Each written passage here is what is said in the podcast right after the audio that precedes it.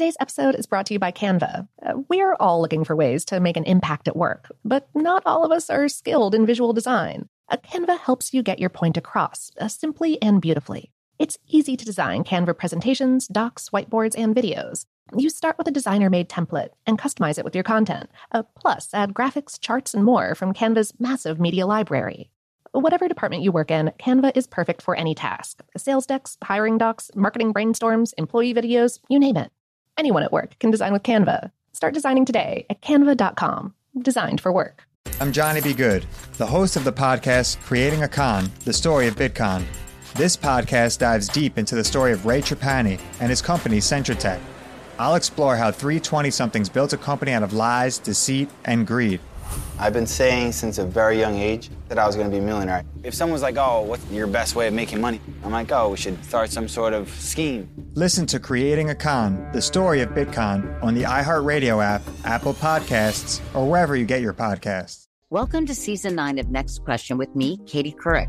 I've got some big news to share with you in our season premiere featuring the one and only Kris Jenner. Oh my gosh, congratulations. That is very, very exciting.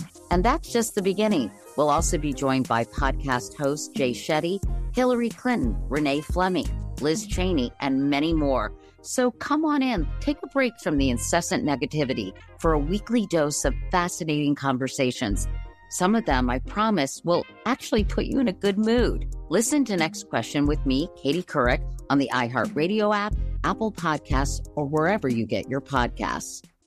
Imagine you ask two people the same seven questions. I'm Minnie Driver, and this was the idea I set out to explore in my podcast, Minnie Questions. This year, we bring a whole new group of guests to answer the same seven questions, including Courteney Cox, Rob Delaney, Liz Phair, and many, many more.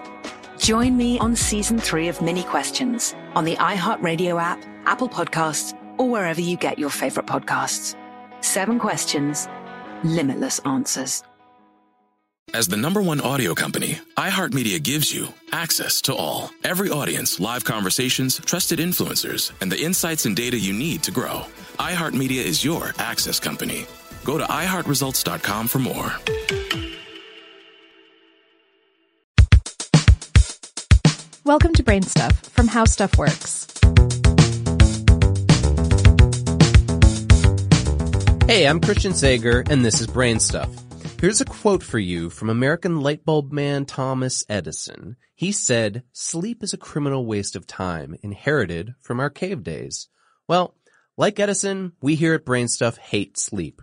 That's why we wanted to do this episode, to figure out why we have to do it Normal people spend 36% of their lives asleep, and most are either like us and wish that they didn't have to sleep so they could get more done, or they just want to get a restful, uninterrupted night without waking up. Studies actually show that 60% of adults claim to have problems sleeping at least a few nights a week. And here's the thing, everyone's got to sleep, yet we still don't know exactly why. But we're going to try to do our best to crack that case today. That's right. Let's review some theories for why we sleep, what happens when we sleep, and what happens when we don't. Even though we don't 100% know why we sleep, there's all kinds of educated speculation. The most prevalent is that sleep gives our brain a chance to organize and process information, possibly through dreams. Basically, our brain takes all the sensory stimuli we received while we're awake and decides what to keep and where to file it. Everything else gets trashed. It's even possible that our ability to learn tasks actually benefits from, quote, sleeping on it, as a process is better understood after our brain reviews and catalogs it. While most agree with this memory consolidation theory, it's tough to pin down since we all sleep so differently.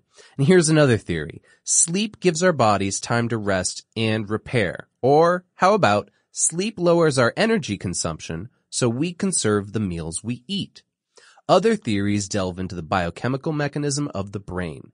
In 2013, a series of experiments on mice showed that cerebral spinal fluid was pumped around their brains while they slept, expelling waste like molecular detritus and toxic proteins into their livers for breaking down.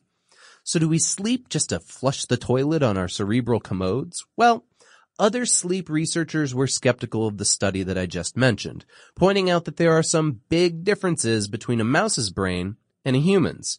So while the answer to why we sleep isn't written in stone, we all know that when we sleep, both our mind and our body feel refreshed.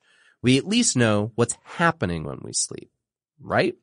Well, most of us need between seven to nine hours of sleep a night, but that changes during different periods of life. For example, a newborn baby might sleep 20 hours a day, but by the time they're three months old, they recognize the circadian rhythm of sleeping at night and waking up in the morning. And when you're older, like senior citizen older, you can probably get by on only six or seven hours a night. Regardless of how long you're asleep, you must experience both REM and non-REM stages to sleep well. That's rapid eye movement, not the band REM from Athens, Georgia. A normal person spends 25% of their sleep in REM, with each session lasting between 5 and 30 minutes. And during this time, our brain speeds up. Our eyes and face might twitch in REM because we're dreaming.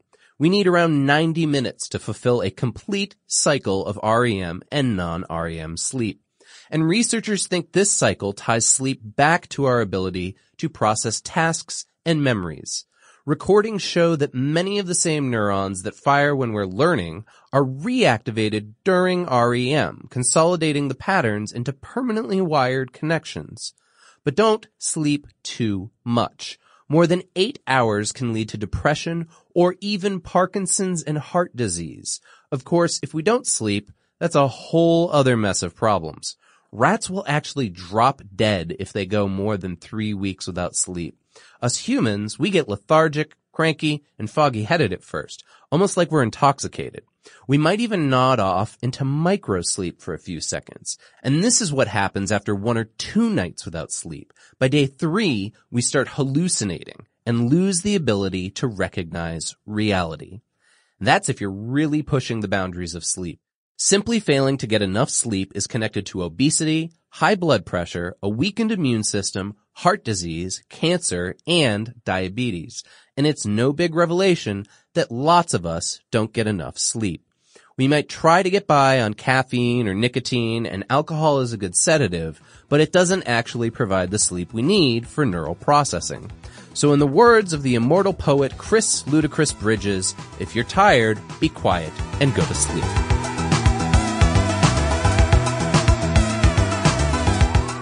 Check out the Brainstuff channel on YouTube, and for more on this and thousands of other topics, visit howstuffworks.com.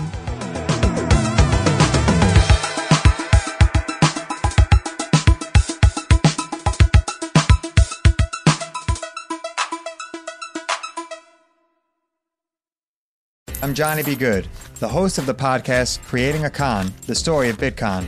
This podcast dives deep into the story of Ray Trapani and his company Centratech. I'll explore how 320 somethings built a company out of lies, deceit, and greed. I've been saying since a very young age that I was going to be a millionaire. If someone's like, oh, what's your best way of making money? I'm like, oh, we should start some sort of scheme. Listen to Creating a Con, the story of Bitcon on the iHeartRadio app, Apple Podcasts, or wherever you get your podcasts. Welcome to season nine of Next Question with me, Katie Couric. I've got some big news to share with you in our season premiere featuring the one and only Kris Jenner. Oh my gosh, congratulations. That is very, very exciting. And that's just the beginning. We'll also be joined by podcast host Jay Shetty, Hillary Clinton, Renee Fleming, Liz Cheney, and many more. So come on in, take a break from the incessant negativity for a weekly dose of fascinating conversations some of them, I promise, will actually put you in a good mood. Listen to Next Question with me, Katie Couric, on the iHeartRadio app, Apple Podcasts, or wherever you get your podcasts.